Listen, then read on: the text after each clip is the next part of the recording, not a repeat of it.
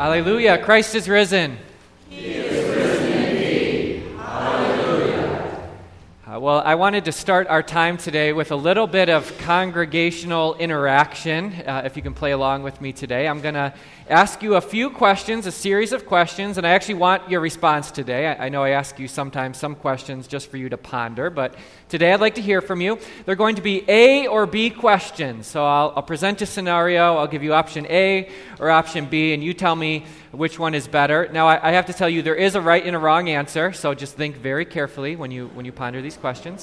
Uh, question number one again, there's going to be option A or, or, or B. Which one is better? Uh, let's imagine for a second that you are starting your first day on a new job and you're, you're getting kind of settled in. You're meeting with your boss and, and HR, and you're filling out some paperwork. And then in the midst of it, your boss asks you, uh, an important question. She gives you two options. She says, All right, you have the choice now. Option A, you can have one week of vacation a year, or option B, you can have three weeks of vacation a year. Which one would you choose? A. A? Oh my goodness. I would choose B, right?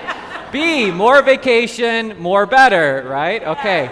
Let's see if we can uh, follow a theme here. All right. So, Okay, now let's pretend that we're all going car shopping. So we're, we're look, we've been looking for a car, we've been doing our research online, and we, we've gone to all the dealers, and now we've narrowed it down to two cars. Now, all things being equal, they're almost exactly the same, except option A gets 10 miles per gallon and option B gets 40 miles per gallon. Which one would you be choosing? B.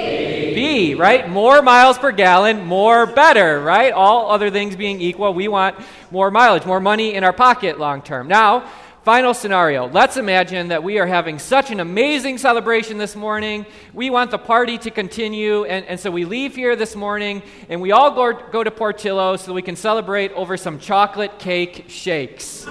Because there's no way to, uh, better to celebrate than with a Portillo. If you haven't had one, uh, maybe that's how you should celebrate today. Now, uh, let's imagine here, because I am the kind and generous pastor that I am, and because this is an imaginary scenario, let's say I'm picking up the tab for all of your chocolate cake shakes. And I give you the option. Option A is the junior kid size chocolate cake shake, or option B is the half gallon extra large chocolate cake shake. Which one are you choosing? B, right? More chocolate cake, more better. If you chose A, we need to talk after worship. Uh, no, more shake, more better. More, in so many ways, is always better. You can't get too much of a good thing, as the saying goes. I, I think that in, in so much of life, we are always looking for, for more of something. Uh, the, the truth is, I think that some of us are here today because we are looking for, for more. We have a, sense of, of longing for more. There's some hole in our life, something missing or something lacking that we could use more of. And, and I say that because I, I know that there are some of you here today who could who could use a whole lot more of something in your life. I know that for some of you, this past year has been hard. Since last Easter, you have lost people you love, you've lost jobs that you needed, you've gotten words, diagnosis from a doctor that you hoped to never hear. And you're here today because you're hoping for more more, more life, more, more health, more wholeness for, for someone that you care so deeply about. Uh, but maybe you're here today and that's not you, because maybe you look at your life and you think, no, my life is actually going pretty okay. It's, it's, it's not perfect, but it could be a whole lot worse, too. Maybe, maybe you would say that your life could be best described as normal. Uh, maybe that describes a lot of us here today. And, and yet, even for those of us for whom life is just okay, we could still use some more too, right? We could all use more joy in our life. We would never complain about that. We could always use a little more rest or peace for our souls because we are busy, tired people.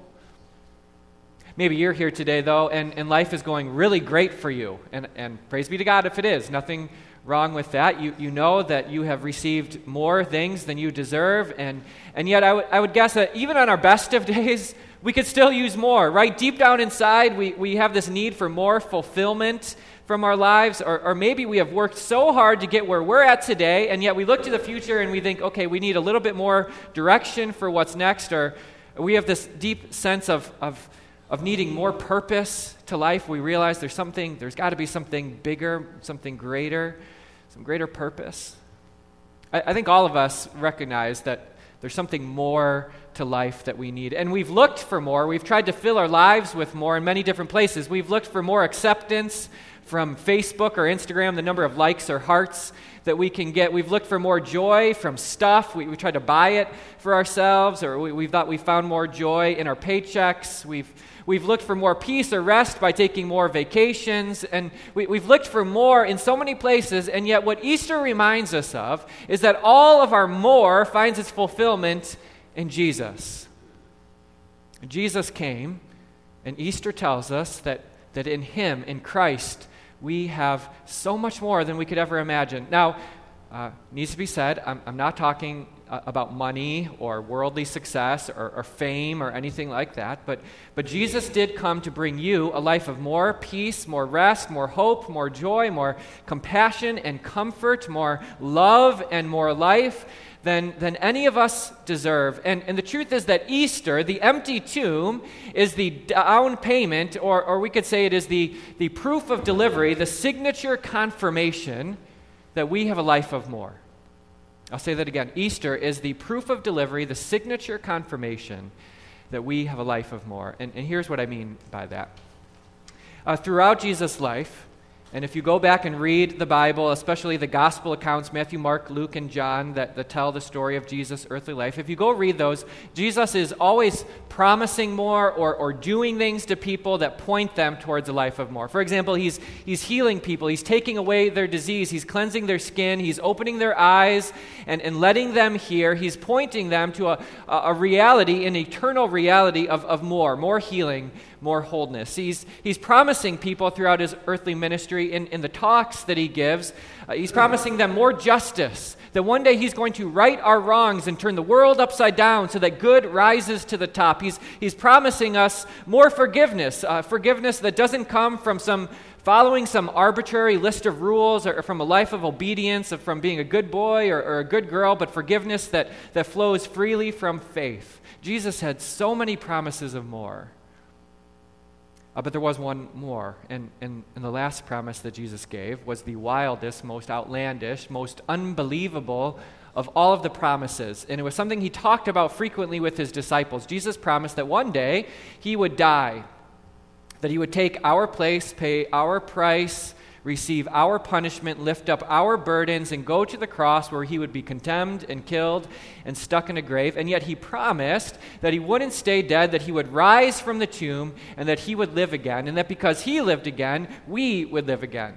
And see, Easter Sunday proves that Jesus can, can be believed, that he has kept his word, that all of those other promises of more are also for you. If, if Jesus was able to keep that most impossible of promises, that a dead man would rise, then we can believe that he did, in fact, come to bring more justice, more healing, and more forgiveness than we could ever imagine. Easter is the down payment, it is the proof of delivery, the, the signature confirmation that we do, in fact, have a life of more. And, and actually, that's what the angels were talking about in our first reading for today. If, if you flip in your bulletin to page two, that, that very first Easter story reading that I shared with you, you, you might remember how it goes. Right? There were these disciples of Jesus, these devoted women who come to the tomb when everyone else is too afraid, but, but they show up because they are good and, and faithful women, and they come to the tomb to pay their respects and to show the body of Jesus honor. And and yet, when they get there, nothing is as they expected it to be, right? The, the stone is rolled away, the tomb is empty, and Jesus isn't there. But, but there are these two men there, two men we know to be angels. And, and this is what the angels say to the women. They say to the women, Why do you look for the living among the dead? He is not here, he has risen. Remember how he told you while he was still with you in Galilee that the Son of Man must be delivered over to the hands of sinners, be crucified, and on the third day be raised again? They're reminding him that, that Jesus has kept that promise of more, more life. Because he kept that most impossible of promises, we can believe that he truly has a life of more for us. That's what makes today, Easter Sunday, so different. It's, it's not, just, not just a day to get together with family and, and wear our fancy clothes and, and put on our smiles and celebrate spring. It, it's a little bit of all of that, but, but, but Easter changes things for us. It, it gives us so much more. uh, what I'd like to do with the, the few moments I have left is to give you four concrete examples, four real world examples of people I know that I've met for whom Easter means more, for whom Easter has changed everything. So, the first person I want to uh, tell you about is a, a, man that for, for today we'll call Joe. Uh, Joe is someone that I met while I was on my vicarage, my pastoral internship. And at that time, and, and maybe today, as, as far as I know, Joe was homeless. Uh, it looked like Joe had a life of less. he didn't have very many things or stuff. Everything he had, he carried in a few bags. He uh, had very little rest or peace because he would sleep on park benches and underneath bushes. He had very few friends because people were always pushing him out, telling him to get lost, go on, uh, find somewhere else to live. Joe seemed to have a life of, of less. And yet, for Joe, Easter changed everything. No, don't get me wrong, Joe's life was hard, and I don't mean to diminish that at all, and it, it probably still is hard today, but, but Easter gave Joe a life of more. It, gave him a treasure unlike any other, a, a treasure that he couldn't turn in to buy things at a store, but it was an eternal inheritance that would wait for him. Uh, Joe had a, a, friend who sat behind, beside him on those park benches and laid next to him underneath those bushes. Joe was accepted and loved like, like no one else had accepted or loved him before. Easter changed things for him. He had a life, a life of more. Uh, the second person I want to tell you about is a relative of mine, uh, a woman that for today we'll call Mary. Uh, Mary lost her husband about six years ago. Not only her husband, but uh, her best friend, too. Uh, her husband had died after a brief but, but really serious bout of lung cancer.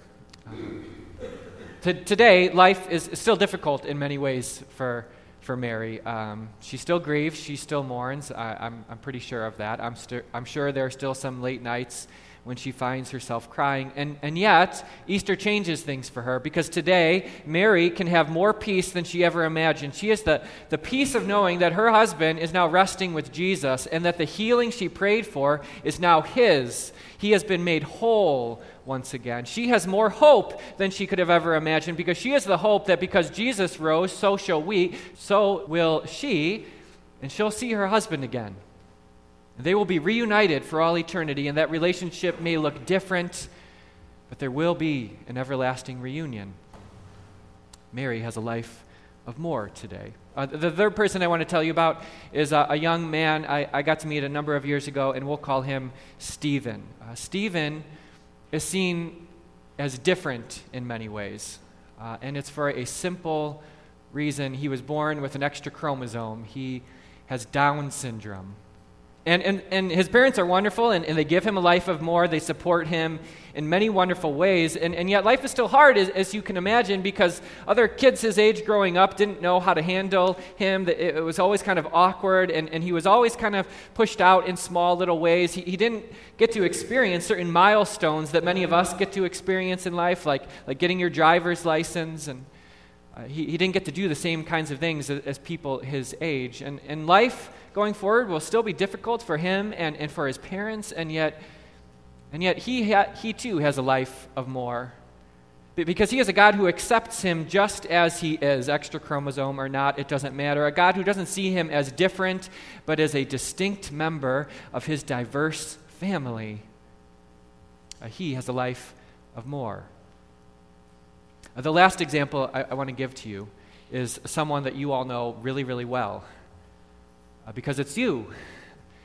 Wherever you are uh, and whoever you are today, Jesus has more for you in light of Easter. If you're here today looking for more rest because you're worn out and weary, if you're here today looking for more joy because life has beaten you up, if you're here today looking for wholeness or, or healing, uh, life or love, if you long to be accepted and welcomed in by somebody or, or anybody, today your more is here. Easter is the proof of delivery, the signature confirmation that all of God's promises are yours. Your more cannot be bought in a store, so, so don't even bother. It can't be or earned or deserved, so just stop trying. It's not inside of you waiting to be set free so you can put down all the self help books. No, it is yours freely from Jesus. And so, having said that, let me give you one last encouragement today.